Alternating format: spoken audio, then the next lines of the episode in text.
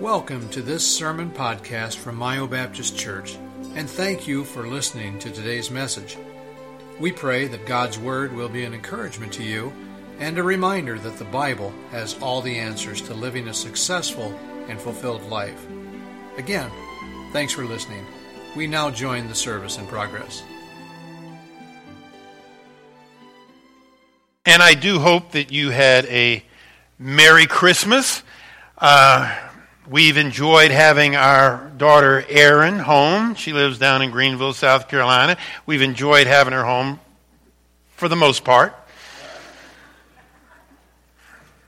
I mentioned earlier that uh, when she comes home, she parks it for the entire week. And my lazy boy, my lazy boy. And somebody said, Does she really do that, Pastor? Yes. Yes, she really. Erin, she's sitting over here. She's trying to hide. Yeah, she parked. And not only that, I mean, this is the season of bowl games. But her, we have one TV in the house, and her and her mom make a majority. I hate Hallmark Christmas movies. hate them, hate them, hate them. And then I get home the other day, you know, you know I had a 50 50 chance when it's just me and Sharon, but, you know, now it's two to one in the lady's favor. And I get home the other day and I sit down on, my, on the couch because she's in the lazy boy. And out on the table in front of me, I told Sharon, I said, What is it with you ladies and candles? What is it with candles? She had so many candles lit in that house, I thought, we're going to die from carbon monoxide poisoning. We cannot, we cannot survive this. So for you, I hope it was a Merry Christmas. For me, it was okay. It was. I'm getting through it. I'm getting through it. So, but it is good to have Erin home. Uh, pray. She's supposed to fly out Tuesday morning, and have you heard the updated weather? It's quite iffy over the next 24 or 48 hours. But uh, I'm going to get her out of here one way or the other. If I have to drive her, if I have to drive her back. No, we do have that kind of relationship. We can pick at one another. We love each other. And I told somebody the other day, they said, Does she really take over your lazy boy? And let me put it in perspective. Yes, and I wouldn't have it any other way. And I love having her home. I'm very proud of Erin. Our theme for 2018, well, first of all, the title, The Apostles. And here's what I want you to get. Now, this is going to encourage you. If there's one thing that we're going to learn from the apostles today that's very evident, that should encourage all of us is God uses flawed people. We are very much aware of our flaws. And if we're not careful, we'll think God can't use me. Well, I'm here to tell you that the apostles themselves, who were handpicked by Jesus and he walked and talked with them, they were flawed. And if he can use them, he can use us. Now, our theme for 2018 up here Mark 16, 15. And he said unto them, that's the apostles, Go ye into all the world and preach the gospel to every creature. Now, that statement was recorded 2,000 years ago, and it's been preserved all this time. In other words, we haven't lost it. We still have this verse 2,000 years later because it not only applied to the apostles at that time, it was recorded and it was preserved because it has equally applied to every generation of Christians up into and including our generation today. We call this the Great Commission. And what this verse says is that we are to spread the gospel. What is the gospel? The gospel is the good news. The good news is that even though we are born sinners and destined for hell, God sent his only son, Jesus, to die for us, to take our punishment upon himself. And by simply receiving the free gift of salvation, we don't go to hell, but we go to heaven. That is the gospel. That is the good news. That is what people need to hear so that they can choose to follow Jesus and be saved. And every one of us in this room ha- who are born again have that responsibility to share the gospel. But what I find very interesting is what is contained in the verse preceding that. Verse number 14, We haven't looked at that verse all year, but we are on this last Sunday of 2018. What does Mark 16, 14 say?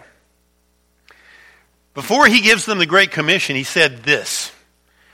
Afterward, he, Jesus, appeared unto the eleven as they sat at meat. Of course, Judas, you know, the story what happened to him, so he's not there. So they're eating, and it says, well, let me start over. Afterward, he appeared unto the eleven as they sat at meat and upbraided them with their unbelief and hardness of heart, because they believed not them which had seen him after he was risen. When it says that Jesus came to them while they were eating and upbraided them, do you know what upbraid means? It wasn't a compliment. In fact, it was just the opposite. He gives them, right before the Great Commission, he gives them an extremely stern rebuke. That's what upbraid means. And he's rebuking them because he's gone, he told them he was going to go to the cross, he was going to die, going to be buried three days. On the third day, he would arise, and all of that happened. And word has gotten back to the 11 that it happened. Eyewitnesses came and told them he did what he said he was going to do. And yet, they were very reluctant to believe. They were still fearful. They were still timid. And for that, Jesus upbraided them. What's the definition of upbraid? It means to criticize severely, to find fault with, to reproach severely, to scold vehemently, to reprimand. The Lord was upset with those men. There's no other way to put it. In modern vernacular, he was just upset with them and he let them know it. I imagine they're all hanging their head in shame. Here's what the commentator Albert Barnes had to say about that verse. Jesus rebuked them or, or reproached them. This was done because after all the evidence they had had of his resurrection, still they did not believe. This is a most important circumstance in the history of our Lord's resurrection. Never were people more difficult to be convinced of anything than they were of that fact. The Lord was upset with them. He upbraided them. He reprimanded them. He scolded them. Gave them a piece of his mind, we might say, mean no disrespect to the Lord. Adam Clarke, another commentator, said concerning that verse, Never were there a people so difficult to be persuaded of the truth of spiritual things as the disciples. They get, if you will, chewed out. I mean, upbraid has, has with it the strongest of emotions. Now, hold it right there. Let's look at those two verses together. Verse number 14. Afterward, he appeared unto the eleven as they sat at meat and upbraided them with their unbelief and hardness of heart because they believed not them which had seen him after he was risen. And he said unto them in the next breath, Go ye into all the world and preach the gospel to every creature. To the same men that he had just scolded. These are grown men being scolded, by the way. Okay? It'd be like taking 11 men, grown men out of this room, good men out of this room, and Jesus coming in and just letting us have it. Okay, these are grown men. These aren't kids. These are grown men. He upbraids them, and in the next breath, he says, Go ye into all the world and preach the gospel to every creature. The same men that were so flawed are now giving, given the most important marching orders in the history of the world. What does this passage say? You know, this is part of my job as a, as a pastor to, to tell you what the passages say, what the passages mean, and how it applies to you. What this passage says. Jesus rebuked the eleven because of their unbelief and then gave them the most important task given to man to spread the gospel. That's what it says. What does it mean? What, what can we take away from this? That God uses, obviously, flawed people to spread the gospel. How does this apply to you and me today? Do not let the fact that you are flawed prevent you from carrying out the Great Commission. Don't let the fact that you and I are flawed keep us from obeying God's orders to share the gospel. Let's consider real quickly uh, some of the flaws of some of the apostles. Jesus chose Peter. Peter later denied Jesus in the courtyard of the high priest. Also, he was impetuous and would say and do things without thinking. Jesus chose Andrew, Peter's brother. In John 6 9, before the multiplication of the loaves and the fish, Andrew said to Jesus, There's a boy here who has five barley loaves and two fish, but what good are these among so many? In other words, Andrew hadn't learned his lesson. He's still slow to, to know that Jesus can do anything. Next, Jesus called James and John. We discover later that they were following Jesus for the wrong reason. They were looking for their own glory. It was what was in it for them. Jesus called Bartholomew but we know no more about him. He is mentioned as one of the twelve, but we are not told anything he said or did. Perhaps speculation. He was a timid man, a few words, who struggled maybe even to overcome his shyness. Can any of us relate to any of these men? Next, Jesus called Matthew. Matthew had a past. He was a tax collector before Jesus called him. If he was like any of the other tax collectors, he would have collected a lot more in taxes from people than he returned to Rome. In other words, he padded his own pocket. Jesus called Thomas. But he would only believe in the resurrection of Jesus if he could put his fingers into the wounds the nails had made in his hand into Jesus' side. Thomas obviously was not a man of great faith, but yet God's going to use him. Can you relate to Thomas? Jesus calls Simon the Zealot. Zealots wanted to achieve Palestinian independence from Roman occupation using military means. Simon did not know that violence achieves nothing but only encourages more violence. He would have much to learn. These men were flawed. But yet God gave those same flawed men the Great Commission. I like this insight from this quote. Despite their years of intimate association with Jesus, and though knowing him to be the Messiah, they all abandoned him at the time of his arrest. The matter of his burial was handled by others. The apostles were slow at first to accept the testimony of the women who first saw Jesus after the resurrection. Because of their fear, they met behind locked doors. So, Jesus upbraided them. He rebuked them. He, he reprimanded them. And according to the word upbraid, that means he rebuked them in the strongest of terms. And yet he used them. Let's look at a little scenario. We, we don't really know for sure how the lives of the apostles ended. There, there is speculation. But we do know this those same men ended well. They, they, I mean, it may have caused them to be martyrs, but by being martyred, we know that they ended well as far as fulfilling the Great Commission. The disciples did not start all too well, but they ended strong. James was martyred in the streets of Jerusalem, or so it is suspected. Again, some of this is just speculation, sometimes educated speculation, but speculation. But we know they finished well. Matthew gave up financial security to follow Jesus Christ. He was slain with a sword in Ethiopia. Philip went fishing and hunting for men. He was hanged in Phrygia. Bartholomew was tortured and killed in Armenia, near the modern day town of Derbent in the old Soviet Union. Andrew took the gospel to Russia.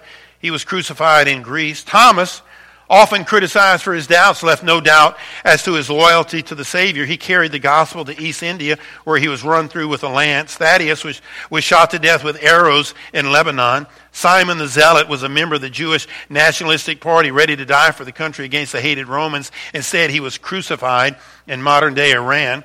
Peter got as far as Rome, where he too was crucified at his request, upside down.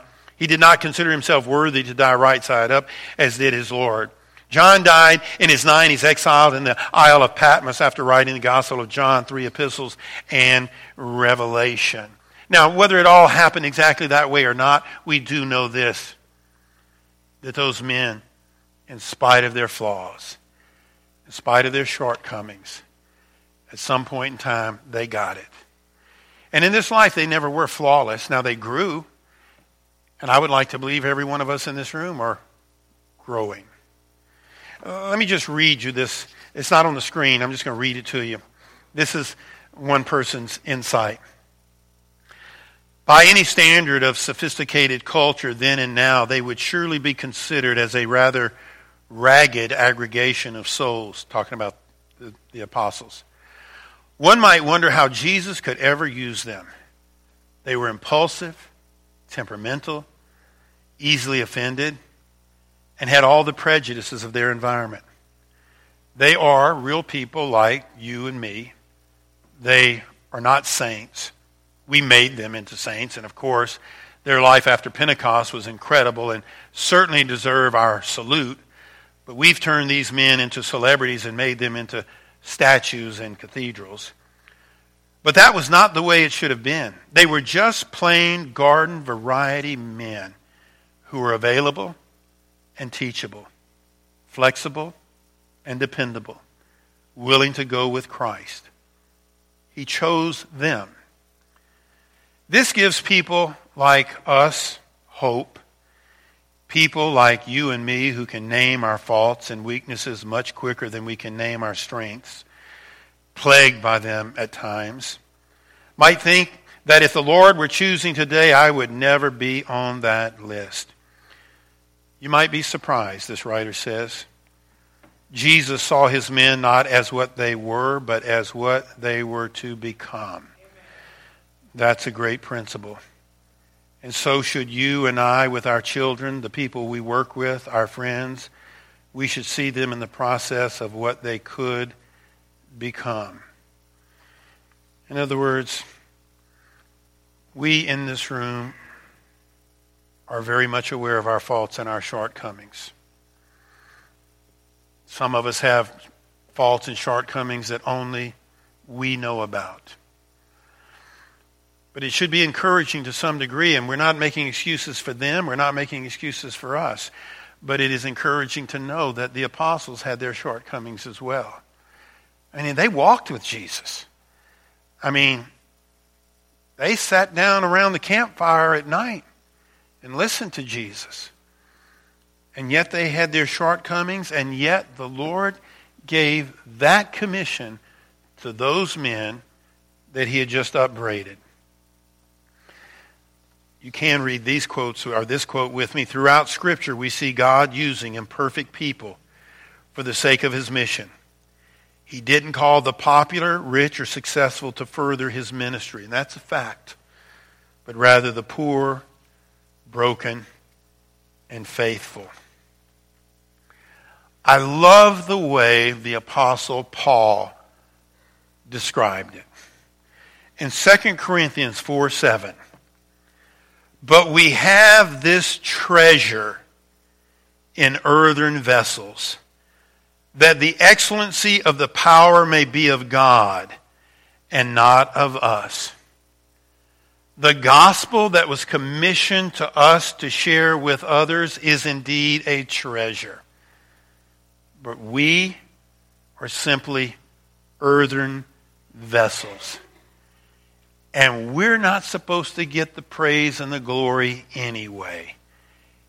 God uses earthen vessels. It's not talking about gold vessels, not talking about silver vessels, not talking about fine china. I don't think anybody in this room, any of us, would relate to that. When he says, I'm using an earthen vessel, yeah, I can more relate to that.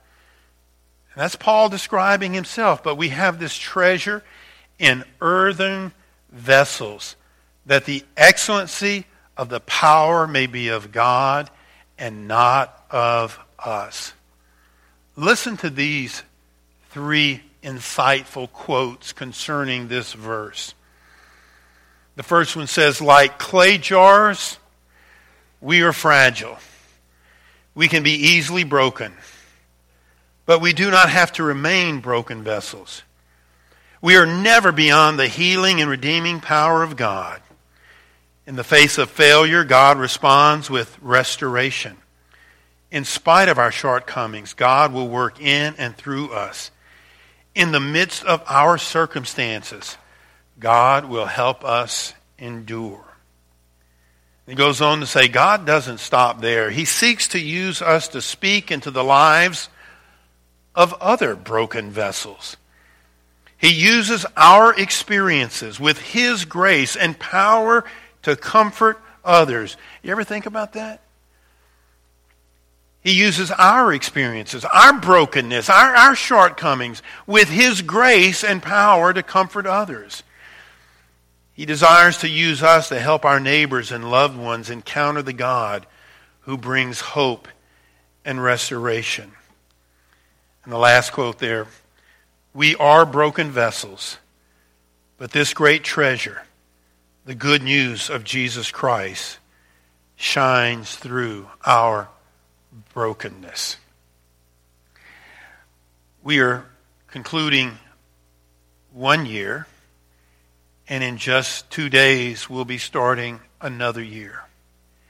And if ever we need to share the gospel with those around us, it is now. We need to see 2019 as a year of great opportunity. But some might say, go for it, Pastor, but I don't know how I can contribute. I'm, I'm flawed. Well, so were the apostles. And understand if the Lord could use them, he can use you and I. And it would be just what Satan would want you to believe that your past, the skeletons in your closet will prevent you from growing and being used of the Lord in a great way. That's exactly what Satan would want you to believe. But after reprimanding those men for a fault that they really had, a flaw that they really had, in the next verse he tells those same men to bring the gospel to the world. I imagine they're kind of looking at each other like, we just got chewed out.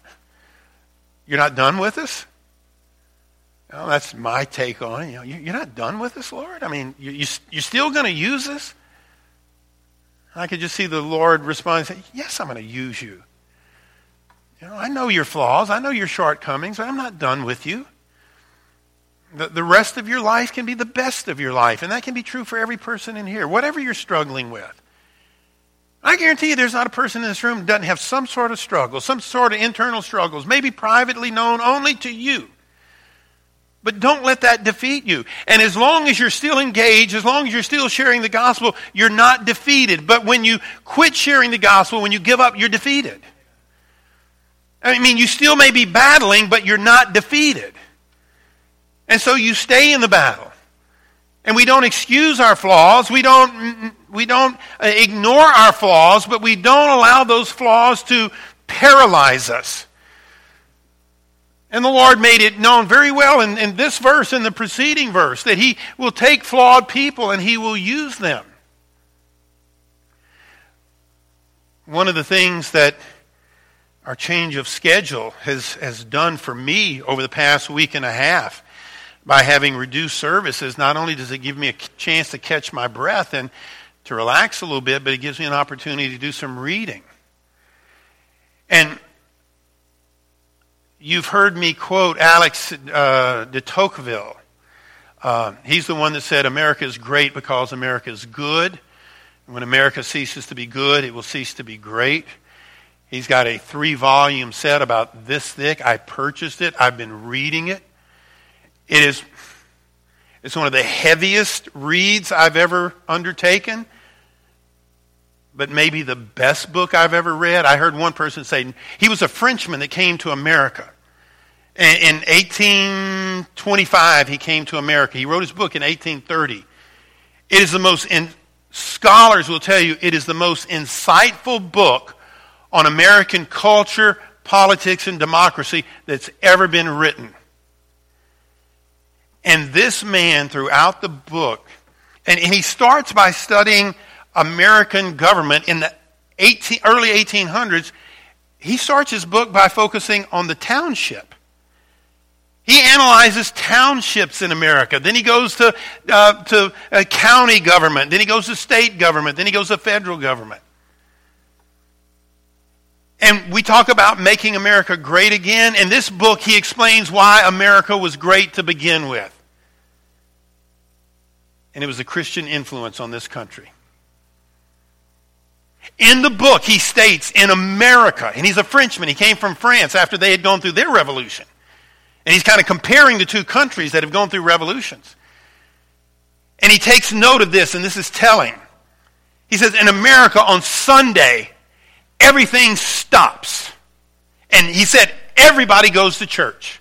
People that will tell you today that this country was not that, that this country was not built on a Christian heritage is lying. They are lying to you. Tocqueville lived in, he came over, he wrote what he observed. He said, Dads and moms take their family to church. Of course, there were some exceptions. There, there, there's exceptions all the time. But as a general rule, Tocqueville said, I observed on Sunday there is no commerce. Everybody goes to church. They come home, he said, they eat. In the afternoon, dad reads the Bible to the family. That's what made America great our Christian heritage. Because even democracy, out of control, you can have, boy, I'm, I'm chasing a rabbit here. You ever heard of the tyranny of the majority? You know, a people that does not have the governor, if you will, you know, to keep it under control, the governor of the gospel, even in a democracy, things can get out of control.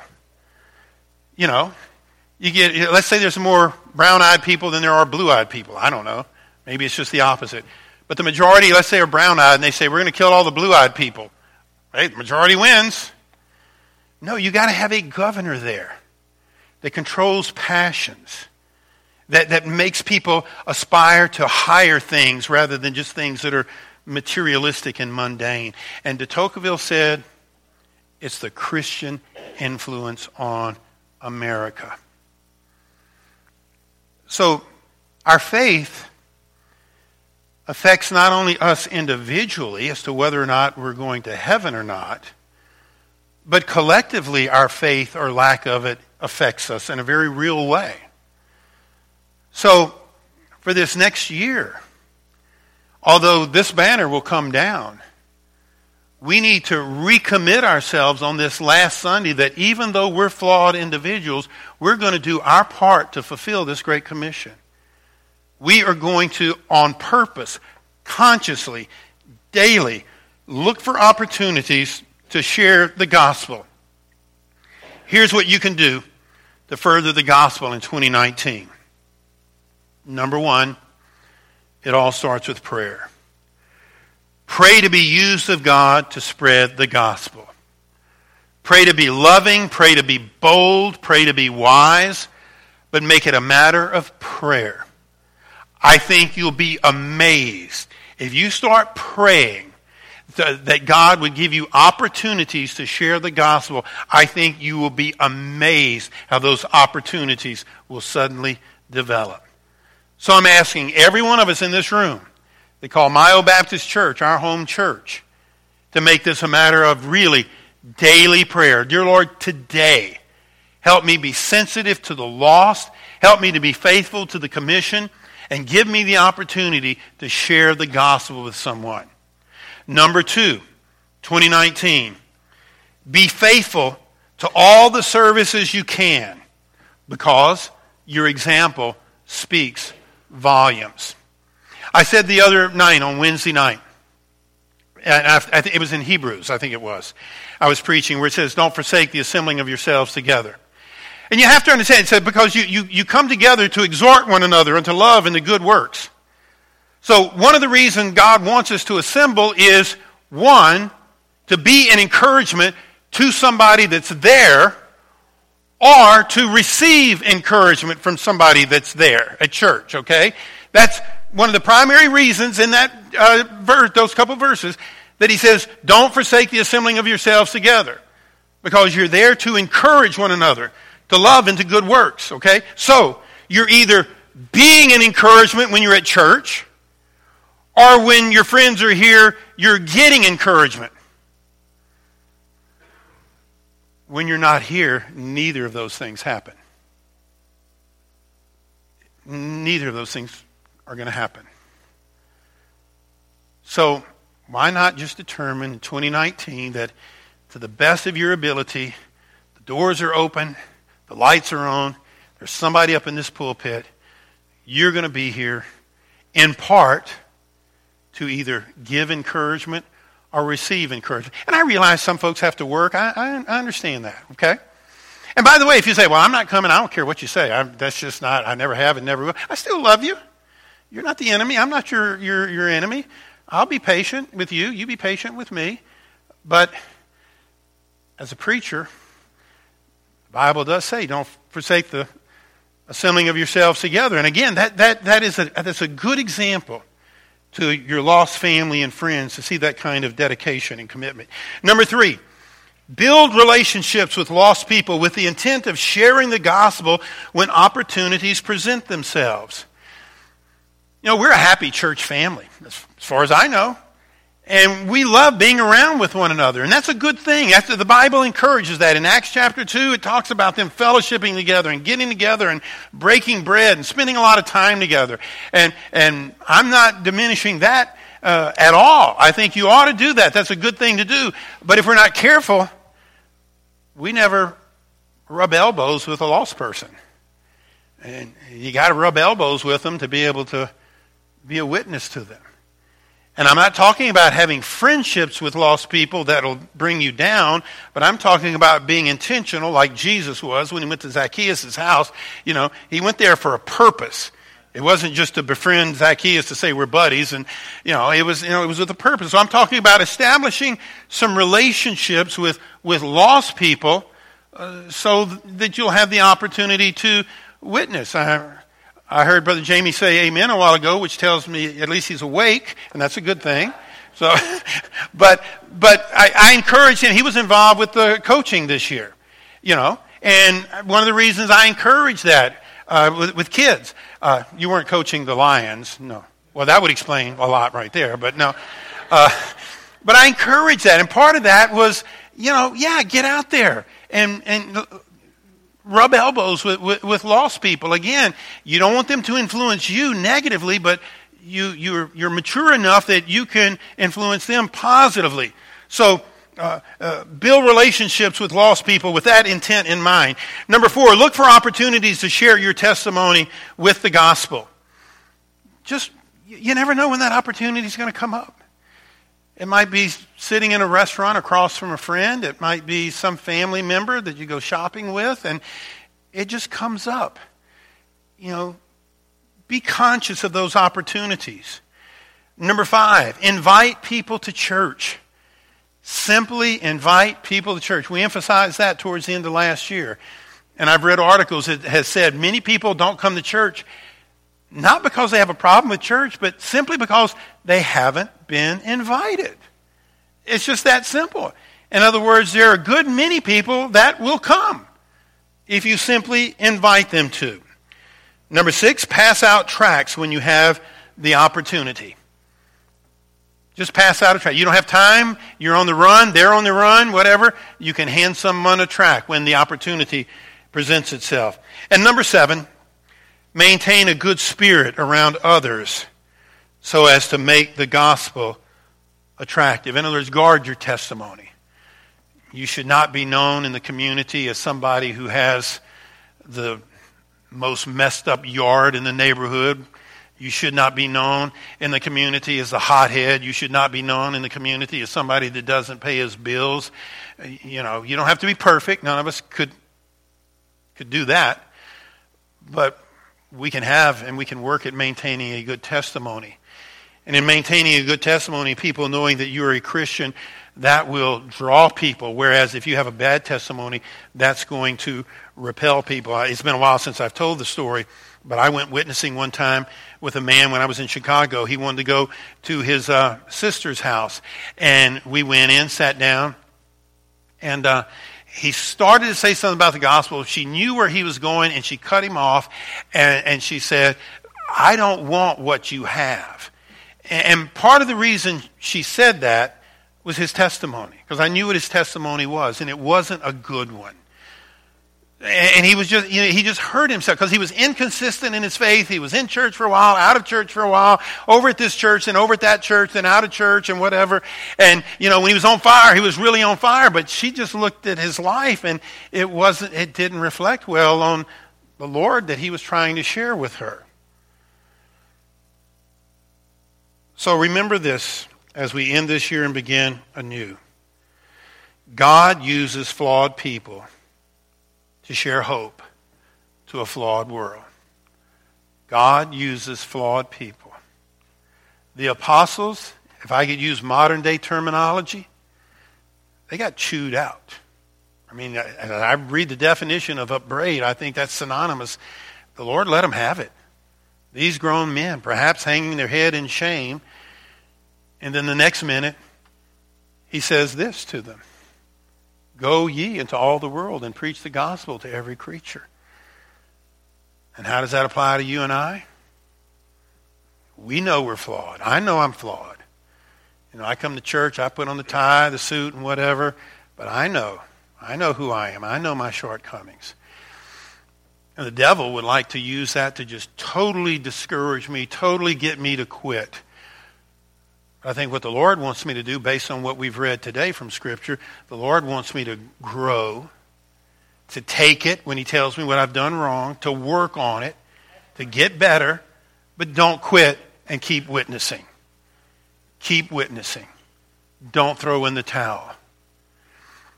We need to impact through missions from Myo Baptist Church the world. But we need to impact through our witness Northeast Michigan and make a difference. And I think our church is poised to do just that.